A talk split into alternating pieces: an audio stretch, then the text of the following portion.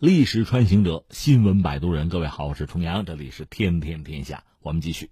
我不知道你注意没有，这些年吧，你就看那个国际上各种各样的这个事情啊，各色人等说话呀，好多就会扯上中国，真的假的，有必要没必要的，都和中国挂钩。你说美国总统选举扯上中国，你说在市场上很多企业的竞争是很多产品什么的和中国有关，甚至你说有点什么意外，那车翻了，你看看有没有中国游客。这说明什么呢？一，你得说中国的影响力是你回避不了的。那么一个大国，这么一个实实在在的存在，你是不可能视而不见的。再一个，却是中国人走向世界，哪儿都有中国人的身影，真是这样。但是呢，这就很多事儿，人家非要跟你挂钩，那看你能不能躲得开。比如说这两天，美国一个亿万富豪吧，也是个投资人，叫做彼得蒂尔，他是指控美国的谷歌公司私通中国啊，为中国政府卖命。希望美国的 FBI 啊、CIA 啊查，就情报部门啊、执法部门啊，去查查谷歌是不是被中国间谍渗透了。然后呢，特朗普还发了条推特，不对，我得查查谷歌叛国这事儿啊。其实特朗普和谷歌早就不对付，所以现在有这么一个机会查一查，也没有坏处吧。关键是又把中国给搭进去了。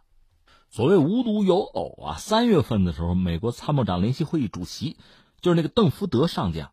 他是海军陆战队的四星上将啊，他是在美国国会上指控谷歌，就说什么呢？拒绝和美国军方合作，同时呢，在中国是进行投资和技术研发。嗯，这间接的会帮到中国政府和军队。你说他为什么呀？得罪谁了？你看啊，第一个，他得罪特朗普了。这个不单是谷歌吧，美国这些科技巨头跟特朗普关系都不好。因为特朗普，我们讲他盖房子的出身嘛，在美国属于这个传统产业，他和这个高新技术产业，你想应该讲隔行如隔山吧？如果不说，是格格不入，那也是驴唇不对马嘴吧。所以在特朗普做美国总统，就上一轮竞选的时候，应该说硅谷对他就不感冒。而从特朗普这个角度，我们讲过嘛，那想让美国更加伟大，那至少美国人就业不能成问题吧？美国人就业靠什么？其实全世界，包括我们中国，你说要让普通公众就业，靠的是什么？还是传统的制造业呀，包括服务行业、服务产业，这是解决就业的大头。那你比如美国现在玩的比较猛的硅谷、高科技，还有金融，就华尔街，你指望他们解决就业，那不扯吗？所以特朗普就不是很待见。华尔街的一部分人，也包括硅谷，那翻回来，这帮高科技大佬对他也是很不喜欢，很不感冒。那美国再大选，争取别让他再上去，所以这叫得罪特朗普。另外，这些高技术企业确实，你说偷税吧，也不好这么讲，但确实交的税少，又不解决就业，交的税又少，自己挣的还多，这大家就看不过去嘛。这是一类因素，还有因素得罪谁了呢？就是得罪美国军方了嘛。在去年，谷歌是拒绝了美国国防部的两个大项目，一个是给美国军方那个无人机啊提供人工智能和大数据的支持，还一个是什么呢？美国军方想要那个云计算存储服务，谷歌都拒绝了。你说谷歌不爱国呀？怎么拒绝了呀？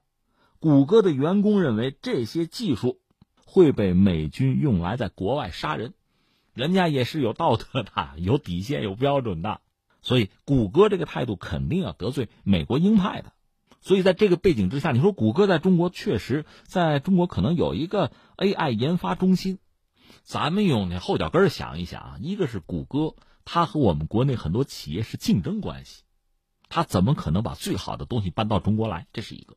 另外，它就是给你，你敢轻易的用吗？着了他的道，让他开后门，你也不敢啊。所以，在我看来呢，这个 AI 研发中心就是一个普通的一个企业、商业企业搞的这么一个研发而已。它是看重中国市场。至于像某些人渲染和政府合作什么，这恐怕真的是没谱了。这个，另外，AI 这个领域中国也不差呀。我用得着你一个商业企业跟我搞吗？我搞，我还不自己搞。所以你看，从逻辑上讲，这不是扯吧？但是，哎呀，轮到谷歌躺枪了。扯到这儿，索性我跟大家。扯扯谷歌哈，刨刨看谷歌啊，历史穿行者。说到谷歌，说到它的创始人叫谢尔盖，这个人生在莫斯科的啊，后来是移民到美国，有点像谁啊？希克斯基，那个人在沙俄时候，在俄国还设计过大的那个战略轰炸机，那是全球最大的。后来他移民到了美国，开始搞直升飞机啊，希克斯基。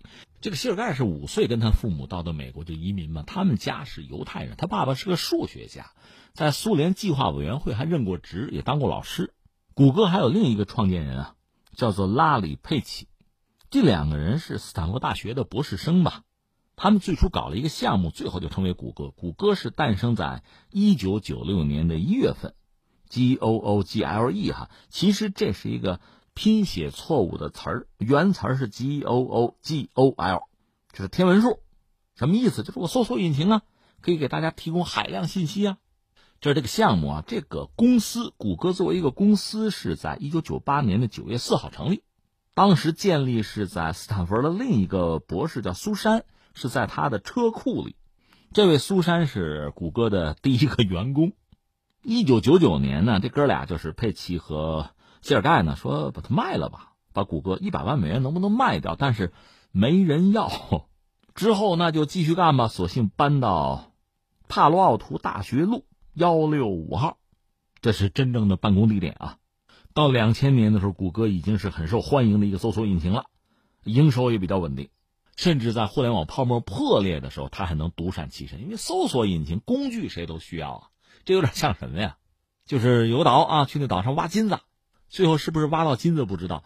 嗯，摆渡的，就船夫啊，卖铁锹的，卖早饭的，这都挣了钱。卖鞋的啊，便宜这帮人了，就这个意思。所以，谷歌作为搜索引擎，它特殊的身份，保证了它的安全。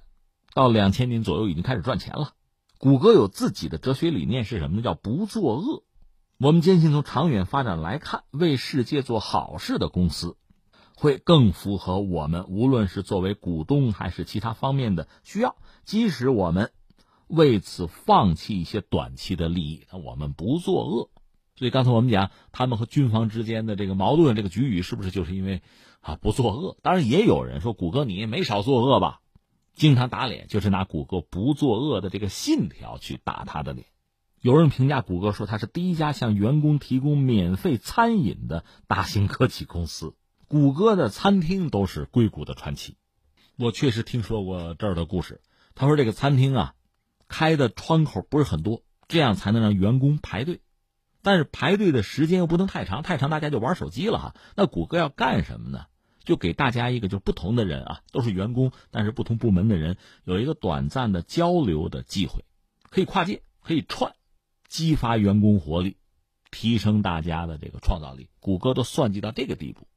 因为在搜索引擎领域的主导优势吧，这就开始干别的。那个佩奇就说领导了一些疯狂的项目，比如说，二零一零年的时候宣布要搞无人驾驶汽车，二零一二年推出可在用户视野范围内呈现信息的可穿戴的产品，有各种创新吧。当然，也不是所有的都被市场认同，但确实是一种改变。说到谷歌，我还一定要提谁呢？比尔盖茨。就在前段时间吧。六月份的时候，他有一次讲话，他就是比尔盖茨啊，后悔自己犯下的错误，最大的错误什么呀？让谷歌有机会推出安卓系统，什么意思哈？比尔盖茨说呢，这个软件领域，尤其是平台软件，那是赢者通吃。他就说，有史以来我犯下最大错误是什么呢？因为管理不善，导致微软没有推出像安卓那样的标准化的非苹果的手机操作平台。也就是说，安卓是一个标准化的。非苹果阵营的手机操作平台，而对微软来说呢，获胜本应该是件自然的事情。他就说：“啊，这是赢家通吃嘛，留给非苹果操作系统的空间只有一个，那会值多少钱呢？如果啊，这个平台是我们的，那么将会有四千亿美元从谷歌转移到微软，就后悔自己没挣到这钱吗？这是比尔盖茨翻回来，侧面上你可以体会一下，那等于说他是这样评价谷歌的。